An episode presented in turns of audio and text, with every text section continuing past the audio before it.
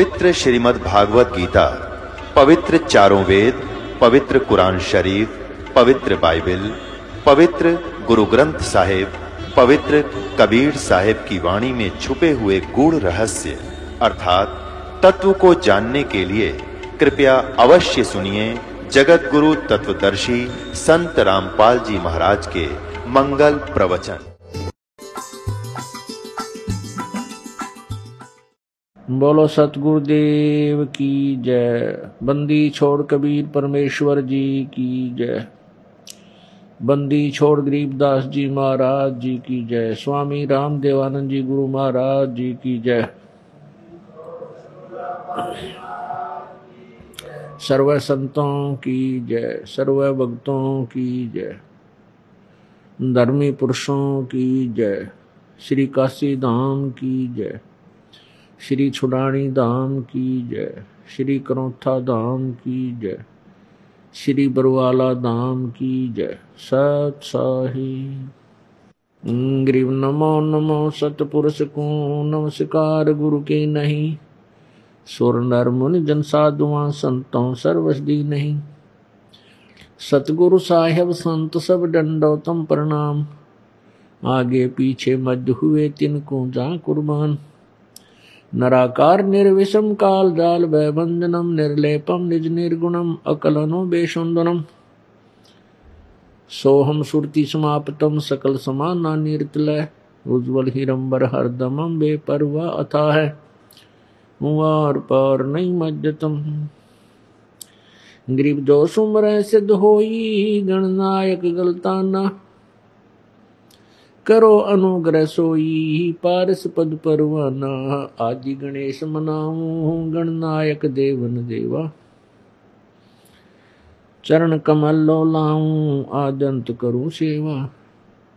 परम शक्ति संगीतम ऋषि दाता सोई। अवगत गुण अतीतम, सत्य पुरुष निर्मोही। जगदम्बा जगदीशम, मंगल रूप मुरारी। तन मन अर्पों शीसम भक्ति मुक्ति भंडारी। स्वर नर मुनि जन ध्यावे ब्रह्मा, विष्णु, महेशा। शेष मुगावे पूज्य आदि गणेशा, इंद्र कुबेर, सरीखा, वरुण धर्म राय जावे समरस जीवन जी का मन इच्छा फल पावे तैतीस कोटि अधारा जावे से अठासी। उतरे बहु जल पारा कट है यम की फांसी, तैतीस कोटि आधारा जावे से अठासी उतरे भव जल पारा कट है यम की फांसी। सतसाही। कर जोरू, विनती करूँ। दरों चरण पर शीसे गुरु जी नाम देवानंद जी महाराज ने दियो नाम बख्शीश। कोटि कोटि सिजदा करूँ, कोटि कोटि प्रणाम चरण कमल में राखियो मैं, बांजी जाम गुलाम। कुत्ता तेरे दरबार का। मोतिया मेरा नाम। गले प्रेम की जेवड़ी। जाखे चौवा जाऊँ मैं। तो तो करो तो बावड़ू, दूर दूर करो तो जाऊँ। जो राखो तो ही रहूँ जो देव सो गुरु बड़े गोविंद से मन में देख विचार। हरि सुमरे वो वार हैं, गुरु सुमरे हो पार। सात द्वीप नौ खंड में गुरु से बड़ा ना कोई। करता करे ना कर सके, गुरु करे सो होए। जय इब के सतगुरु मिले, सब दुख आखोरो चरणों ऊपर शीश धरूं। कहूँ जो के नियो कबीर साई मिलेंगे, पूछेंगे कुशलात आद अंत की सब कहूँ, अपने दिल की बात। गुरु जी तुम ना भूलियो। चाहे लाख लोग मिल जाए, हमसे तुमको बहुत है, तुमसे हमको नाई, तुमरे विसारे क्या बने? मैं किसकी शरण में जाऊँ? शिव ब्रंच मुनि नारदा, तिनके हृदय न समाऊं। अब गुण किए तो बहुत किए। करत न मानी हारे, बावे बंदा बख्श दियो। बावे गर्दन उतारे, अवगुण मेरे बाप जी। बक्सो गरीब निवाज, जो मैं पूत कपूत हूँ, बोहर पिता को लाजे। मैं अपराधी जन्म का नक्सक भरे विकार, तुम दाता दुख भंजना। मेरी करो संभारे। लूट सको तो लूटियो। कबीर लूट सको तो लूटियो। राम नाम के लूटे। पीछे फिर पछताओगे प्राण जहांगे छूट। नहीं भरोसा देह का, विनस जावे छिन माही। श्वास उश्वास में नाम जपो हो, और यतन कछु श्वास उश्वास में नाम जपो, व्यर्था श्वास मत खो। ना जाने इस श्वास को हो। आवण हो कि न हो। मानुष जन्म दुर्लभ है मिले न बारंबार। तरवर से पत्ता टूट गिरे, वो बोर न लगता डार। बंदे तू कर बंदगी, जय चावे दीदार। अवसर मानुष जन्म का भाई, मिले न बारंबार। मानुष जन्म पाय के नहीं रटे हरि नाम, जैसे कुआ जल बिना फिर बनवाया क्या काम। वो पृथ्वी पति चकवे गए, जिनके चक्र चलंत रावण सरीखे कौन गिणे ऐसे गए अनंत। सर्व सोने की लंका होती रावण से रणधीरम। एक पलक में राज जीव जम के पड़े जंजीरम। दरियो दुर्योधन से राजा होते संग इकोतर बाई। ग्यारह अक्षौणी संग चले थी। देही गीद न खाई। साठ हज़ार सगड़ के होते, कपिल मुनि सुवर खाए। एक सपुत्र उतान पात का परमात्म पद पाए। काशीपुरी कबीरा होते ताहे लखोरे भाई। के सो से बन जा रे जिसके नौ लख बालद आई। परम पिता परमात्मा, कबीर देव, कबीर परमेश्वर, बंदी छोड़ कबीर साहेब।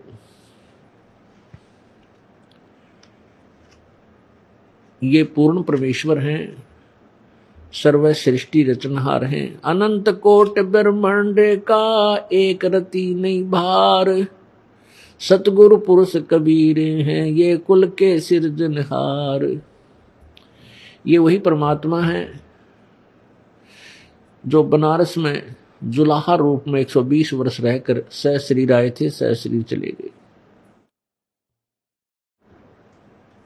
उस परमेश्वर को ना पहचान कर हम अभी तक सब मानव समाज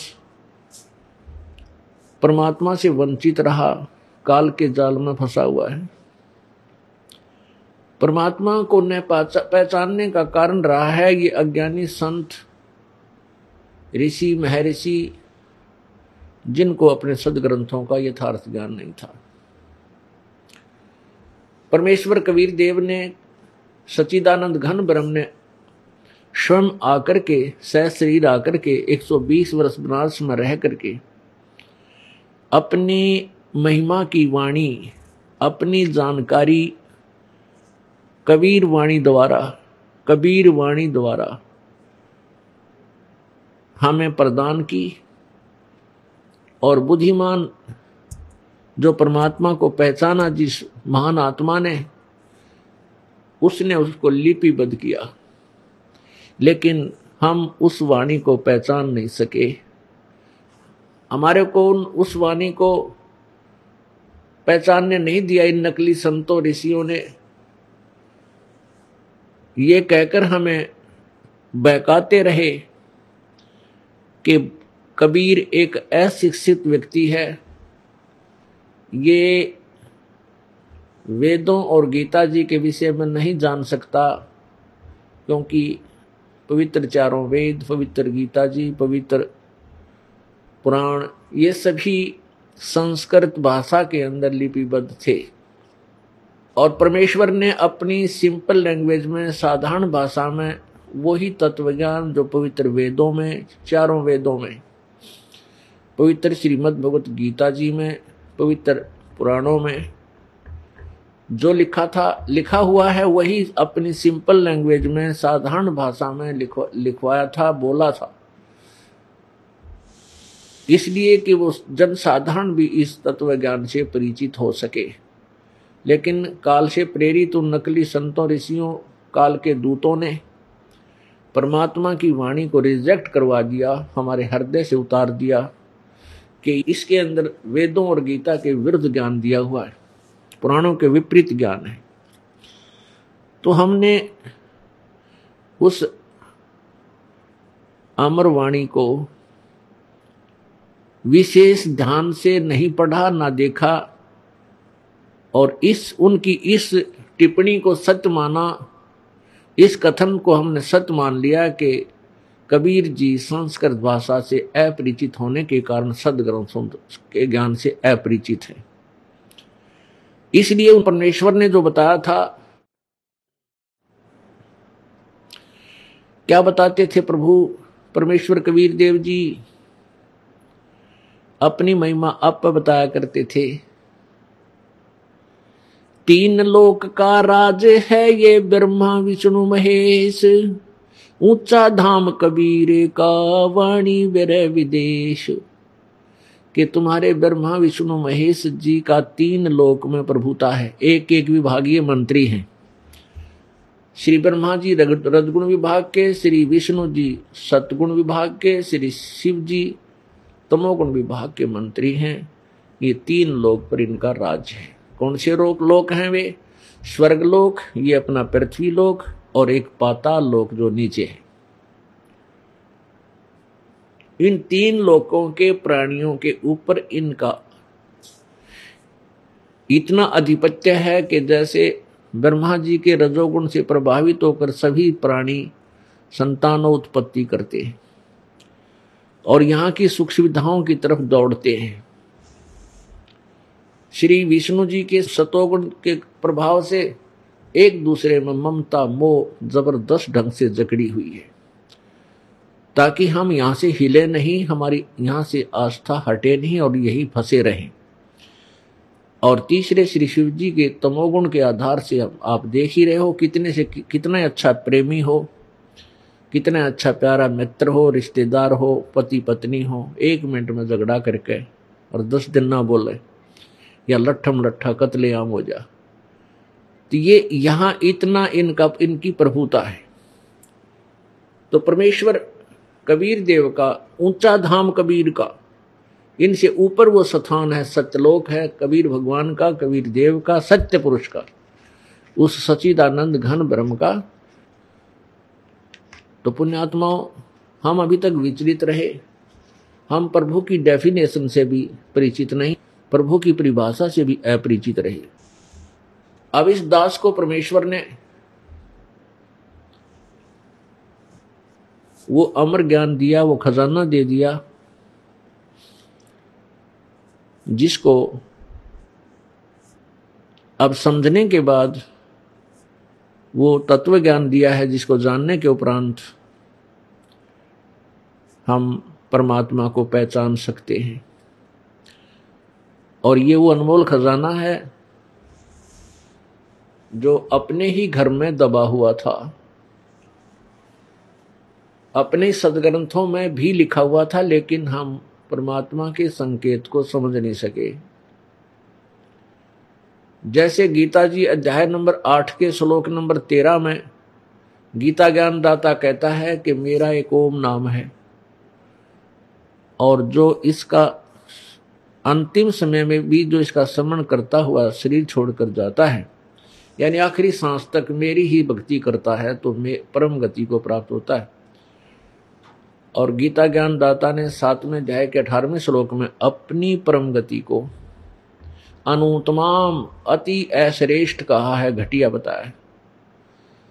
क्यों बताया है? क्योंकि चौथे अध्याय के पाँचवें श्लोक में गीता ज्ञान दाता कहता है, अर्जुन, तेरे और मेरे बहुत जन्म हो चुके हैं, तू नहीं जानता, मैं जानता हूँ। क्योंकि जन्म मृत्यु गीता ज्ञान दाता की भी है, ब्रह्मा विष्णु महेश जी की भी है और ब्रह्म की भी है, पर ब्रह्म की भी है। गीता ज्ञान दाता ब्रह्म है। लेकिन वो पूर्ण परमात्मा, पूर्ण ब्रह्म सत्य पुरुष कबीर देव है, उसकी जन्म मृत्यु नहीं है, वो अजरो अमर है।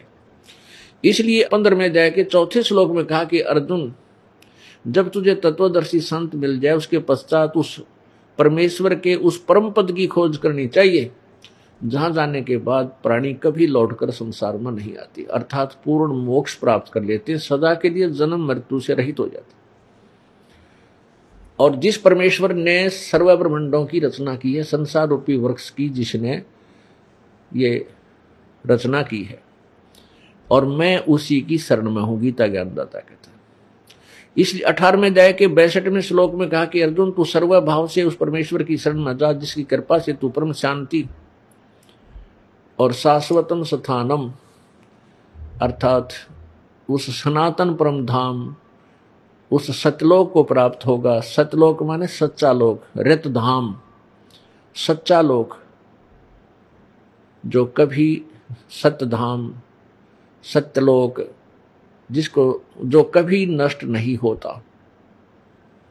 पुण्यात्मा, इसलिए गीता अध्याय नंबर सात के श्लोक नंबर अठारह में अपने वाली साधना को भी अनुतमम बताया है, घटिया बताया है, क्योंकि और परमात्मा है कोई, जिसकी भक्ति से पूर्ण मोक्ष होता है। इसलिए गीता अध्याय नंबर सत्रह के श्लोक नंबर तेईस में कहा है कि उस परमेश्वर के पाने का, उस सचिदानंद घन ब्रह्म, अर्थात पूर्ण परमात्मा परमेश्वर की साधना का केवल ओम तत्सत इति निर्देश है ब्रह्मण त्रिविध समर्थ। उस पूर्ण परमात्मा सचिदानंद घन ब्रह्म की भक्ति का केवल ओम तत् सत, ये तीन मंत्र का जाप है, जो तीन विधि से इसका जाप सेवन किया जाता है। और सृष्टि के प्रारंभ में विद्वान पुरुष जो तत्व ज्ञान से परिचित हुए, इसी आधार से अपनी साधनाएँ यज्ञ आदि किया करते थे। अपुण्यात्माओं कुछ संतजन हरिओम इस ओम तत्सत के साथ हरि ओम और लगा के अपनी तरफ़ से ये एक मंत्र बनाकर अपने अनुयायियों को देते हैं। इसका ही रट शुरू करवा दी हरिओम तत्सत हरिओम तत्सत हरिओम तत्सत ऐसे ऐसे कई पुजारी हमें मिले, उन्होंने बताया कि वो संत ये नाम देता है, वो संत ये नाम देता है। और उनके भूत अंदर प्रवेश है प्रेत उनके अंदर प्रवेश है उनकी दुर्गति हो रही है चक्कर खा के गिर जाते हैं हँसी आँखें हो जाती है। तो क्या कहते हैं? कहते हैं, तेरी साधना का फल है। नकम्यो जो टट्टू फल है आँखें ठहर गई आँख लाल होगी मूर्छा आ गई बोले तेरी साधना। और क्या कहे? तुम्हारी साधना का फल है भक्ति करो तुम्हारी सुरती चढ़ गई थारी कुंड तुम्हारी कुंडली खुंड खुल गई मूर्ख बनाने तो अतिरिक्त कुछ भी काम नहीं ये सब व्यर्थ बातें हैं, क्योंकि इनको ओम तो सीधा मंत्र है। खुद गीता ज्ञान दाता आठवें अध्याय तेरहवें श्लोक में कहता है, मेरा एक ओम मंत्र है। और उस परमात्मा के पाने के ये तीनों मंत्रों का सहयोग है। ब्रह्म की साधना भी करनी है और तत् तत्नाम परब्रह्म के का मंत्र है। ये कोई सांकेतिक मंत्र है।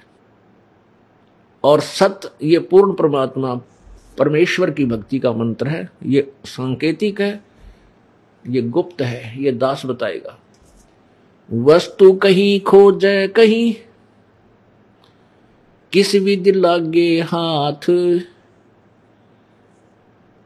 एक पलक में पाइयो, भेदी ले लो साथ। वस्तु कहीं और खोजे कहीं, ढूंढे कहीं, किस विध लागे हाथ? एक पलक में पाइयो, भेदी लीजिए साथ। अब ये अपना खजाना अपने ही घर में, अपने ही सदग्रंथों में विद्यमान है।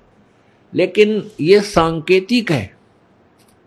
और सांकेतिक को भेदी बता सकता है, तत्वदर्शी संत ही बता सकता है, अन्य कोई नहीं बता सकता।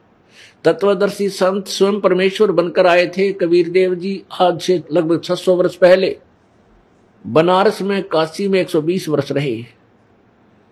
तब उन्होंने ये तत्व ज्ञान अपनी अमृत वाणी कबीर वाणी में लिखा था।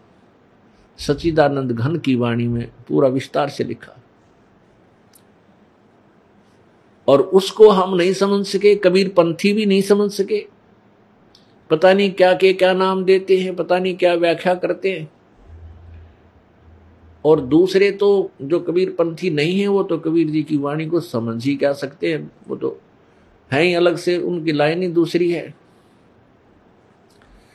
और जो वेदों को श्रोधार्य मानते हैं, वेदों को सत्य मानते हैं, वो वेदों को नहीं समझ सके। हाय हाय, परमात्मा की वाणी है।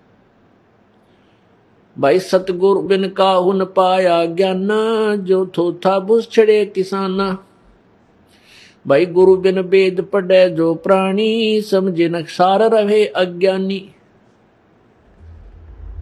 प्रश्न चल रहा है कि वस्तु कहाँ खोजे, कहाँ किस विद लागे हाथ? एक पलक में पाइयो, भेदी लीजे साथ। एक समय एक गाँव में एक साहूकार रहता था। और उस साहूकार ने अपना धन अपने ही ज़मीन में, अपने ही बाउंड्री में दबा रखा था। अपने घर में ही नीचे गहरा दबा रखा था। और उसके विषय में अपनी बही में एक बुक होती थी, पहले बही बोला करते उसको। वो कोरी कापी, जिसको कहते हैं ना प्लेन पेपर की एक नोटबुक सी होती थी, बही बोलते थे उसको। अब बही अब भी है गाँव में, साहूकारों के पास। जैसे डायरी समझ लो, आजकल डायरी बन गई। तो उस बही में लिख रखा था कि धन मैंने ऐसे ऐसे दबा रखे अपने पुत्रों को कहा, करता बेटा, मेरी मृत्यु के बाद चिंता मत करियो, मैंने धन बहुत दाब रखा है और इस नोटबुक में लिख रखा है, वही में। और उसको समझकर प्राप्त कर लियो। अब समय आ गया, उसके पिताजी की मृत्यु होगी। मृत्यु होने के बाद पिताजी का अंतिम संस्कार करने के उपरांत उन बच्चों ने सोचा भी, पिताजी ने बही में लिख रखा था, वो धन बहुत है, देखते हैं। उस बही में लिखा हुआ था, उस नोटबुक में लिखा था कि कोई भी महीना लीजिए कि जेठ उतरते की चतुर्दशी की रात्रि के बारह बजे।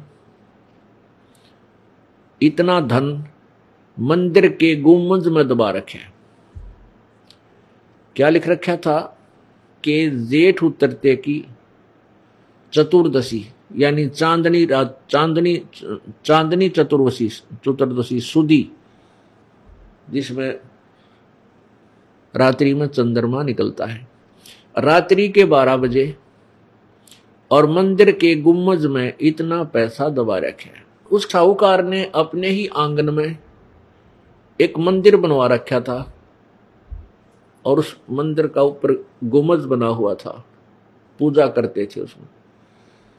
तो उनके पुत्रों ने बही को पढ़ा, उस नोटबुक में लेख पढ़ा, और रात्रि के समय 12 बजे वो मंदिर का गुमज फोड़ दिया।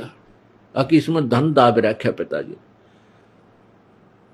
तो वो धन उसमें था नहीं, वो मंदिर फोड़ दिया गुमज फोड़ दिया, पैसा पाया नहीं। अब बड़े हताश हुए, और गाँव वाले कहने लगे रहे निकम्यो तुम्हारे पिताजी ने तो ऐसा बढ़िया मंदिर बनवाया था, नास्तिको तुमने क्यों तोड़ दिया मंदिर? अब न्यू क्यों बताओगे, इसमें पैसे दाब रखे मेरे पिताजी ने? कहने लगे, जी, बढ़िया बनावाएँगे इसको। मेरे पिताजी कह के गए थे, बेटा, इसको अच्छा बनवाना। गाँव वाले शांत हुए। फिर उन बच्चों को बड़ा दुख हुआ कि पिताजी ने तो झूठ बोल दिया। जहाँ लिखा था वो पैसा, वहाँ मिला नहीं। दोनों बड़े अक्षुब्ध हुए। पिताजी को उलाने देने लगे कि पिताजी झूठ बोलते थे, झूठे थे। एक दिन उनका चाचा जी आ गया। कोई नाते में उनके पिता का मित्र था। वो वहाँ आ गया। उनसे जब कुशल मंगल होने के बाद पूछा कि, अंकल जी, मेरे पिताजी तो बहुत झूठे आदमी थे। नो क्या करते हमारे पास गणा है, धन है बेटा, और हमने दबा रखा है। और पिताजी का, जहाँ उसने उन्होंने लिखा था, वो धन मिला नहीं हमने। पिताजी झूठ बोल गए। तो उनका अंकल जो था, उनके पिताजी का मित्र, वो कहने लगा, भाई, वो नोटबुक मुझे दिखाओ, वो बही मुझे दिखाओ। उसने पढ़ कर देखा कि जेठ उतरते की। जेठ उतरते की चतुर्दशी, यानी सुदी चतुर्दशी, चौदस। और रात्रि के बारह बजे मंदिर के गुम्बज में इतना धन दाब रखे। तो वो समझ गया, तुरंत कहने लगा, बेटा, यो मंदिर का गुम्बज उतना ही बनाओ वैसा ही बनाओ, बड़ा छोटा मत करियो। और धन बताऊँगा मैं तुम्हारे को। और उसमें एक महीना शेष था, वह जेठ उतरते की चौदस में। और एक महीने के बाद आऊँगा मैं जेठ उतरते की चौदस में। ये मंदिर तैयार कर दो इतने। उन्होंने मंदिर तैयार कर दिया, वो गुमज न्यू का न्यू। उस दिन आकर के रात्रि के समय उनके अंकल ने, उस ताऊ जी ने, चाचे ने बताया कि जहाँ चंद्रमा के प्रकाश से मंदिर के गुमज की छाया उनके आँगन में जहाँ थी, उसको निशान लगा दिया कि यहाँ खोदो। अब वहाँ रात में खोदा तो धन जो का तो मिल गया। तो ये संत जो हैं, ये गुमज फोड़नीय हैं। इनको अपने सदग्रंथों का ज्ञान नहीं और सबने बकवाद गढ़ रखी है। अब इस दास को परमात्मा ने इतनी बुद्धि दी कि हमने वो स्थान ढूंढ लिया जहाँ यो खजाना था। ये सांकेतिक शब्द हैं। वो सांकेतिक शब्द थे कि जेठ उतरते की चौदस, रात्रि के बारह बजे, और मंदिर के गुम्बज में इतने रुपये दबा रखे। तो बुद्धिमान था, उसने देखा, रात्रि के बारह बजे क्यों लिखा? और वह चौदस क्या लिखने की ज़रूरत क्या थी? दंतों की कद्दे दावे दे लिखने, उसमें फ़ायदा क्या तो उसने तुरंत हिसाब डाल लिया कि रात्रि के बारह बजे जब चंद्रमा की रोशनी में गुम्मज की जहाँ छाया जाएगी, वो स्थान निर्धारित था, वहाँ धन मिल गया। तो ऐसे है, वस्तु कहाँ खोजे कहाँ? और किस भी दिला गए हाथ? एक पलक में पाइयो, बेदी ले लो साथ। भेदी अब तत्व ज्ञान जो तत्वदर्शी संत है, ये भेदी होता है परमात्मा के। सदग्रंथों का, उसकी महिमा का। तो पुण्यात्मा ऐसे ये अभी तक ये बिजली गिरी रही। अज्ञान अंधेरा इतना हो गया कि केवल दंत कथाओं पर हम आधारित हो गए। परमेश्वर ने आकर के अपनी अमृतवाणी में वो भेद दिया जिसको आज तक न कोई कबीर पंथी समझ सके। और दूसरों को तो कहें क्या? तो पुण्यात्माओं, अब शुभ अवसर आ गया है। परम पिता परमात्मा, सारी सृष्टि के रचनहार कुल मालिक, कबीर देव, कबीर प्रभु। अपने तत्व ज्ञान को आप ही बताया करते थे। आप आरती, आप साजय आप किंगर, आप बाजय आप ताल झान झनकारा आप नचे, आप देखन हारा। कह कबीर, ऐसी आरती गाऊं, आप माए आप समाऊं। परमेश्वर ने आप ही यहाँ तत्वदर्शी संत की भूमिका करनी पड़ी। और स्वयं ही एक दास की भूमिका की। और स्वयं ही जगत गुरु जी का रोल किया। और स्वयं ही एक नेक इंसान, यानी एक अच्छे नागरिक का रोल किया। पुण्यात्माओं, परमात्मा हमें उदाहरण देकर गए हैं कि यदि तुमने परमात्मा पाना है, परमात्मा कहते थे, जैसे मैं अपनी दिनचर्या बनाए हुए हूँ, ऐसे ही आपने बनानी है। उस समय के धारणा थी जाति पाति छुआ छूट चरम सीमा पर थी। और उस समय के व्यक्ति यही मानते थे कि परमात्मा की भक्ति करना और परमात्मा का ज्ञान प्राप्त करना केवल एक ब्राह्मण वर्ग को ही अधिकार है और वही परमात्मा पा सकते और अन्य वर्ग प्रभु प्राप्ति नहीं कर सकता, ऐसी धारणा बनी हुई थी। तो परमेश्वर ने आकर के अपनी लीला एक सुदर वर्ण में, जैसे अपने चार वर्ण हैं, ब्राह्मण क्षत्रिय वैश्य और शूद्र। तो परमात्मा शूद्र वर्ण में आए और जुल्हे की भूमिका की। और जुल्हा भी इतना गरीब हैंड टू माउथ यानी इतनी दारिद्री, इतनी गरीबी कि प्रतिदिन कपड़ा बुने दो चार दिन में जितना बन जाए उसको, उसकी जो कमाई आवे थी, उसकी बुनाई आवे थी, पैसे की, उससे अपना गुजारा करते थे और भगवान भरते भरते थे। वो हमें एक शिक्षा देकर गए हैं कि बच्चों, परमात्मा पाने के लिए जाति मज़हब का लक्ष्य नहीं है। परमात्मा पाने के लिए आत्मा निर्मल हो विकार रहित हो, बीड़ी शराब मांस तमाकू आदि ये त्यागनी पड़ेंगी। चोरी, ठगी, बकवाद, और पूर्ण गुरु हो, और सच्ची लगन से भक्ति करो। गरीब हो चाहे अमीर रंग है चाहे राजा, किसी भी वर्ण का व्यक्ति है, चाहे ब्राह्मण है, चाहे अक्षत्रिय है, चाहे वैश्य है, चाहे शूद्र है। यदि उसको तत्वदर्शी संत मिल जाता है, भक्ति सत्य करता है बुराइयों से दूर रहता है तो परमात्मा प्राप्ति निश्चय होगी। इसी अंधेरे को हटाने के लिए परमेश्वर सतलोक से चलकर सहशरीर बनारस में एक कमल के फूल पर नवजात शिशु का रूप धारण करके प्रकट हुए थे। परमात्मा एक जीवन में, एक समय में, एक युग में ऐसे एक लीला भी करते हैं। वो एक बालक रूप में प्रकट होते हैं, फिर धीरे धीरे बड़े होते हैं। वो किसी माँ से जन्म नहीं लेते, क्योंकि परमात्मा स्वयंभू है प्रिभू है। वो शुक्रम कायम ऐसनाविरम। उस परमात्मा का शरीर शुक्र यानी माता पिता के योग से बना हुआ नहीं होता, बीज से नहीं बनता, शुक्र से नहीं बनता, शुक्र अकायम शुक्रम अकायम। माता पिता के योग से बनी हुई काया रहित। ऐसनाविरम उस परमेश्वर के शरीर में नाड़ी आदि का यंत्र तंत्र नहीं है, नाड़ी तंत्र नहीं है। बगैर नाड़ी आदि का शरीर है, तेज पुंज का है, नूरी शरीर है, एक तत्व से बना हुआ है। वो परमेश्वर कबीर, मनीषी, स्वयंभू, परिभू। परिभू माने सबसे पहले वाला प्रभु। परिभू सबसे पहले वाला मालिक।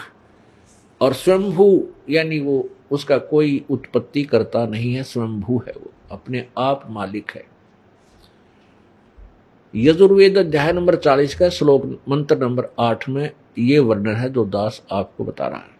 और वो परमात्मा ऐसे प्रकट होकर के अपनी अमृतवाणी को सुनाता है। यजुर्वेद अध्याय नंबर पाँच के श्लोक नंबर एक में कहा है, अग्नि तनुरसी विष्णुवेत व सोमस्य तनुरसी। वो परमात्मा सशरीर है उस परमेश्वर का। सबके पालन करने के उद्देश्य से। सबका पालन करने के लिए, यानी जैसे गीता जी अध्याय नंबर पंद्रह के श्लोक नंबर सोलह, सत्रह में तीन भगवान बताए। तीन प्रभु बताए, एक तो क्षर पुरुष, एक अक्षर पुरुष, सोलहवें श्लोक में। और ये दोनों नासवान बताए। फिर गीता जी के पंद्रहवें अध्याय के सत्तरवें श्लोक में कहा है कि उत्तम पुरुष है, तू अन्य। जो श्रेष्ठ भगवान है, सही परमात्मा है, वो तो ऊपर वाले क्षर पुरुष और अक्षर पुरुष से कोई और है।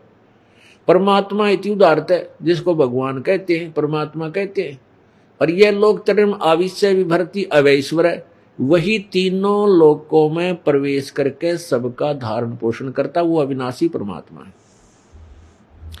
परमेश्वर है। अब यहाँ वही प्रश्न आ जाता है कि वो परमात्मा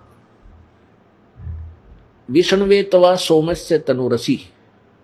विष्णुवे माने तीनों लोकों में प्रवेश करके सबका धारण पोषण करने के लिए भी उस परमेश्वर का अन्य शरीर है। तो पुण्यात्मा परमात्मा सह शरीर है। और ये अनाड़ी अज्ञानी ऋषि, महर्षि, संत अभी तक प्रभु को निराकार बताते हैं। जबकि हमारे वेद, हमारे सदग्रंथ इस बात की गवाही देते हैं कि परमात्मा सह शरीर है। इसीलिए तो कहा है कि गुरु बिन का हुन पाया ज्ञाना जो थो था बुस छड़े किसाना। गुरु बिन वेद पढ़े जो प्राणी समझे न सार रहे अज्ञानी ही उस परमेश्वर ने अपने महिमा के ग्रंथों का जैसे चारों वेद भी परमेश्वर की महिमा ही गाते हैं कबीर जी की परमेश्वर कबीर जी ने बताया कि वेद मेरा भेद है और मैं ना वेदन के माही अर्जुन वेद से मैं मिलूं वो वेद जानते नहीं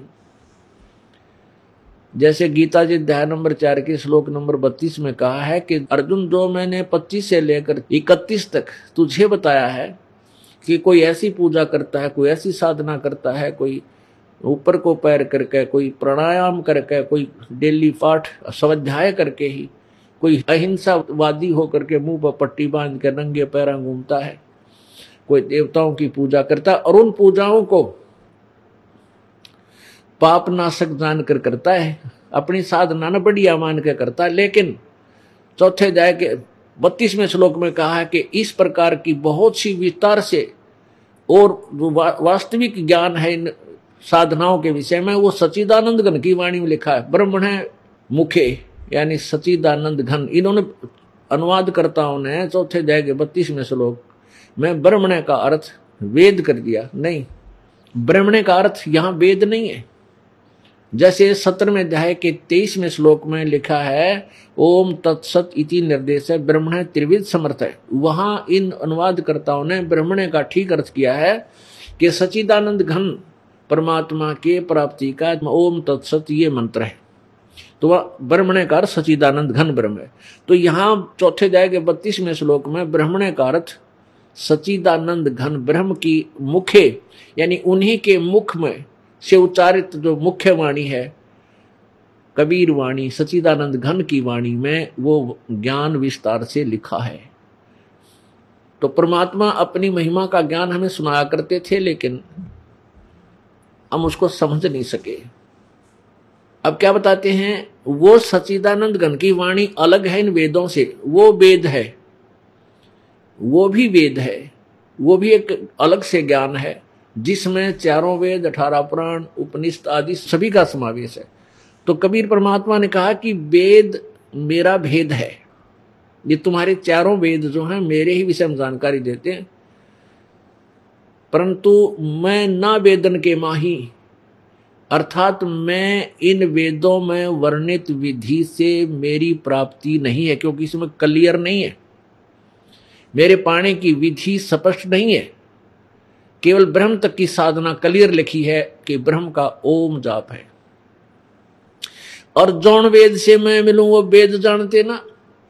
गीता जी के चौथे अध्याय के बत्तीसवें श्लोक में कहा है कि इस प्रकार के बहुत से यज्ञ विस्तार से सचिदानंद गण की वाणी में विस्तार से लिखे हैं और उनको जानकर ये पूर्ण रूप से प्राणी मोक्ष प्राप्त कर लेता है।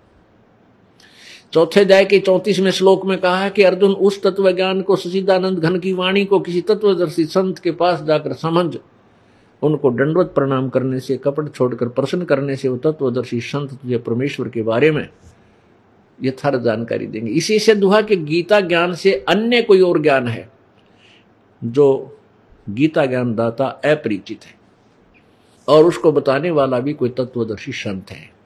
वो तत्वदर्शी संत की पहचान पंद्रह में जाए कि गीता जी के प्रथम श्लोक में कहा कि ऊपर को जड़ और नीचे को तीनों गुण रूपी, रजगुण, ब्रह्मा सतगुण विष्णु तम गुण शिवजी रूपी शाखाओं का ये उल्टा लटका हुआ संसार रूपी वृक्ष है। और जो संत इसको जड़ से लेकर पत्तों तक सभी अंगों सहित जानता है स वेदवित वो वेद के तात्पर्य को समझने वाला, जानने वाला है, अर्थात वह तत्वदर्शी संत है। कबीर परमेश्वर स्वयं आकर के तत्वदर्शी संत की भूमिका की थी प्रभु ने। अक्सर पुरुष एक पेड़ है, निरंजन वा की डार, और तीनों देवा शाखा है, ये पात्र संसार। ओए होए। परमेश्वर ने स्वयं आकर के अपनी महिमा, आप बताई, आप आरती, आप साजे अप किंगर, आप बाजे। अप ताल झां जनकारा, आप नचे, आप देखन हारा। कह कबीर, ऐसी आरती गाऊं अप मध्य आप समाऊं। ये देखिएगा, ये संसार रूपी वृक्ष, गीता जी अध्याय नंबर पंद्रह के श्लोक नंबर एक से चार तक जो विवरण है, और पंद्रहवें अध्याय के सोलह और सत्रह में, और एक से चार में जो वर्णन है। परमात्मा कबीर जी ने स्वयं बताया कि अक्षर पुरुष एक पेड़ है, निरंजन वा की डार, और तीनों देवा शाखा है, ये पात्र संसार। गीता जी अध्याय नंबर पंद्रह के श्लोक नंबर एक में तत्वदर्शी संत की पहचान बताई है कि ऊपर को जड़ वाला नीचे को तीनों गुण रूपी शाखा वाला। ये उल्टा लटका हुआ संसार रूपी वृक्ष है, जिसकी ऊपर न जड़ है, नीचे को शाखाएँ हैं। और जो संत सभी शाखाओं सहित कौन जड़ है? तना कौन भगवान है? डार कौन परमात्मा है? शाखा कौन भगवान है? और पत्ता क्या है? जो इनके विषय में जानता सवेदवित, वो तत्वदर्शी संत है वह वेद के तात्पर्य को जानने वाला है। वेदों का सही रहस्य वही जानता है। तो परमेश्वर ने स्वयं आकर बताया था अक्षर पुरुष एक पेड़ है और निरंजन वा की डार और तीनों देवा शाखा है, ये पात्र संसार। ये देखिएगा, ये संसार रूपी उल्टा लटका हुआ वृक्ष। ये एक संसार रूपी, उल्टा लटका हुआ संसार रूपी वृक्ष समझो। ये जड़ है ये सचिदानंद घन, ये पूर्ण परमात्मा तो समझो जड़ है जो तीनों लोकों में प्रवेश करके सबका धारण पोषण करता है। ये तना है। अब परमात्मा ने यहाँ से आगे आगे का ज्ञान दिया है। जानबूझकर। क्योंकि परमेश्वर ने कहा था कि धर्मदास तो लाख दुहाई, यो मूल ज्ञान कहीं बार ना जाई। परमात्मा ने हमें सारा संकेत दिया और फिर भी मूल ज्ञान को गुप्त ही रखने को कहा था। अक्सर पुरुष एक पेड़ है, जो ज़मीन से बाहर, पृथ्वी से बाहर जो वृक्ष दिखाई देता है, उसको पेड़ बोलते हैं। उसके अंग कौन कौन से हैं? बाहर दो दृष्टिगोचर हैं, तना है, फिर मोटी डार डार के फिर शाखाएँ, और आगे पत्ते। तो परमात्मा ने कहा कि अक्सर पुरुष एक पेड़ है, जो तना है। ये एक पेड़ समझो, और जो तना है, वो अक्सर पुरुष है, और डार जो है, उसकी जो ज्योति निरंजन है। वो डार के फिर शाखाएँ हैं, वो ब्रह्मा रजगुण ब्रह्मा सतगुण विष्णु तम गुण शिव जी है। और फिर आगे जो पत्ते हैं, पत्ता रूप संसार समझो अब देखिएगा, ये ये तना जो है, ये अक्षर पुरुष है। ये देखिएगा, तना जो है, इसको अक्षर पुरुष समझो पढ़कर देखो। ये है अक्षर पुरुष, ये तना है अक्षर पुरुष, अर्थात अर्थात परब्रह्म। ये फिर डार है से मोटी डार निकली ये ब्रह्म या अक्षर पुरुष कहो जो गीता जी अध्याय नंबर पंद्रह के श्लोक नंबर एक से चार और गीता जी अध्याय नंबर पंद्रह के सोलह सत्रह श्लोक में सोलह में लिखा है क्षर पुरुष और अक्षर पुरुष। ये दो पर, दो प्रभु हैं दो पुरुष हैं दो भगवान हैं। लेकिन ये दोनों नासवान हैं और इनके लोकों में जितने प्राणी हैं, ये स्वयं भी नासवान ये प्राणी भी नासवान जीव आत्मा नहीं मरती। ये अक्षर पुरुष तो ये पेड़ का तना समझो, और छर पुरुष, मोटी डार समझो, और तीनों गुण, रजगुण ब्रह्मा, सतगुण विष्णु, तमगुण शिवजी रूपी ये तीनों शाखाएँ हैं, और पात रूप संसार। अब ये जड़ कौन है? ये पूर्ण ब्रह्म, परमेश्वर, परम अक्षर ब्रह्म। ये जड़ है। ये जड़ है, ये परम अक्षर ब्रह्म है यहाँ से खुराक चलती है, मूल से। और तना माई, तना से डार माई, डार से ब्रह्मा विष्णु महेश माई, और आगे इन पत्तों को इन्हीं के माध्यम से प्राप्त हुई।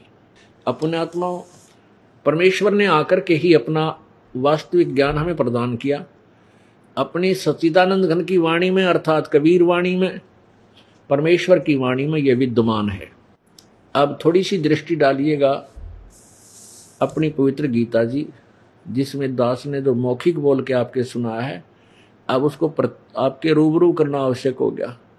क्योंकि ये ज्ञान ऐसा जटिल बन गया है।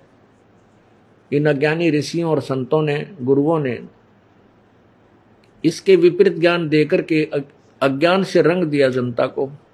अब उस अज्ञान को हटाने के लिए, उस उस नकली पेंट को रिमूव करने के लिए रह रह कर रेग मार, मारना पड़ता है। और फिर वो ओरिजिनल पेंट करना होगा, फिर वो कभी नहीं उतरेगा। अब ऐसा रंग है ये।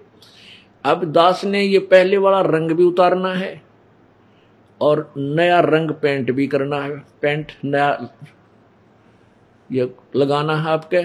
और उन्होंने क्या करना है? जो नकली हैं, झूठे, जो गलत ज्ञान को प्रचार करते हैं, उन्होंने उसी पुराने रंग पर, नकली पर पोचा मारना है। और वो चल रहा है। उस पुराने पेंट पर ही पेंट रंग रंग मिलाना कोई ज़्यादा दिक्कत नहीं, लेकिन उसको उतारना, फिर नए ढंग से सेट करना, ये बहुत डिफ़िकल्ट है और ये करना आवश्यक है। इसके लिए आपको सदग्रंथ रूबरू कराने अति आवश्यक हो गए नहीं तो कोई ना सुने इन बात ना, क्योंकि कदे सुनी को नहीं। ये ज्ञान कभी किसी ने सुनाया नहीं तो हमने सच्चा ज्ञान तो झूठा लग रहा है। और उस झूठे को हम सत्य मान बैठे। तो उस असत्य को असत्य सिद्ध करना और सत्य को सत्य सिद्ध करने के लिए हमें ढेर सारे प्रमाणों की प्रत्यक्ष आवश्यकता होगी।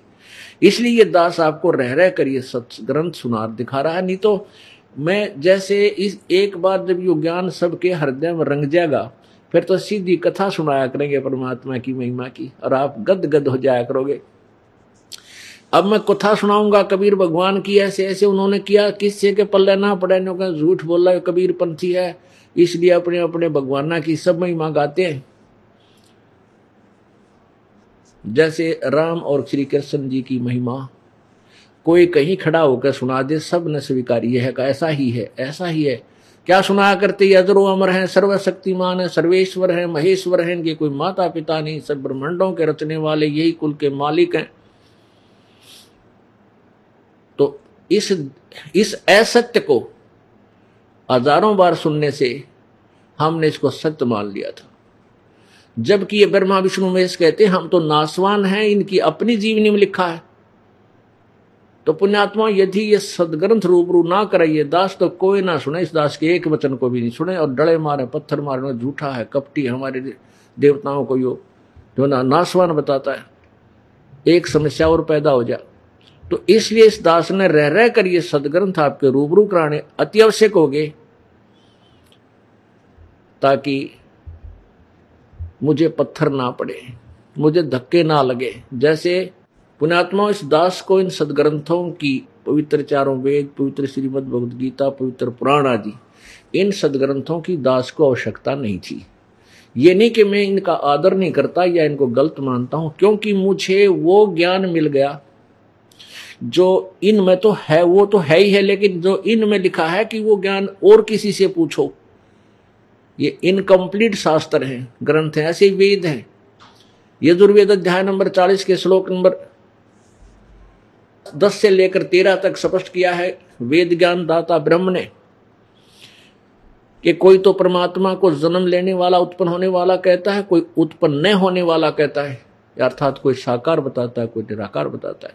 उस परमेश्वर के विषय में यथार्थ ज्ञान तो तत्वदर्शी संत बताएँगे, उनसे सुनो। इससे सिद्ध है कि वेद ज्ञान कंप्लीट नहीं है, और गलत नहीं।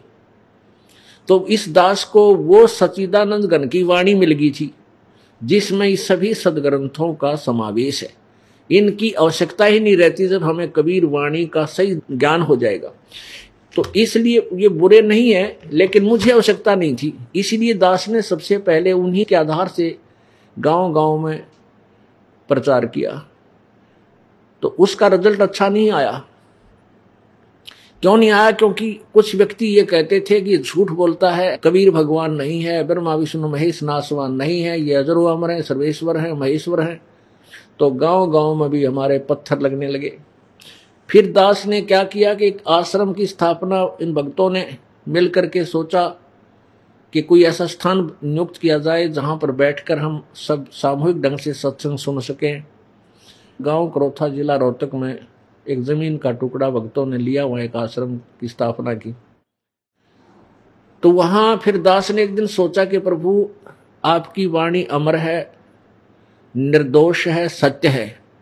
लेकिन आपकी वाणी में लिखा है कि वेद हमारा भेद है, मैं ना वेदन के माही, पर जोड़ वेद से मैं मिलूँ वह वेद जानते नहीं। परमात्मा, आप कह रहे हो कि मेरी महिमा इन वेदों में वर्णित है। यदि आपकी महिमा प्रभु वेदों और गीता जी और पुराणों में मिल जाए, आपके बच्चे आपको पहचान सकते हैं, दाता नहीं तो बिल्कुल नहीं पहचानेंगे। क्योंकि इन अज्ञानियों ने आपके विषय में बहुत भ्रमणा पैदा कर रखी है। ऐसा बहुत बार मन में रह रह कर आया और विचार भी आया कि परमात्मा आपकी प्रेरणा से, आपकी कृपा से घर भी त्याग गया, नौकरी भी छोड़ दी। और ये काम अधूरा रह गया, पालिक, इस दास का जीवन व्यर्थ है।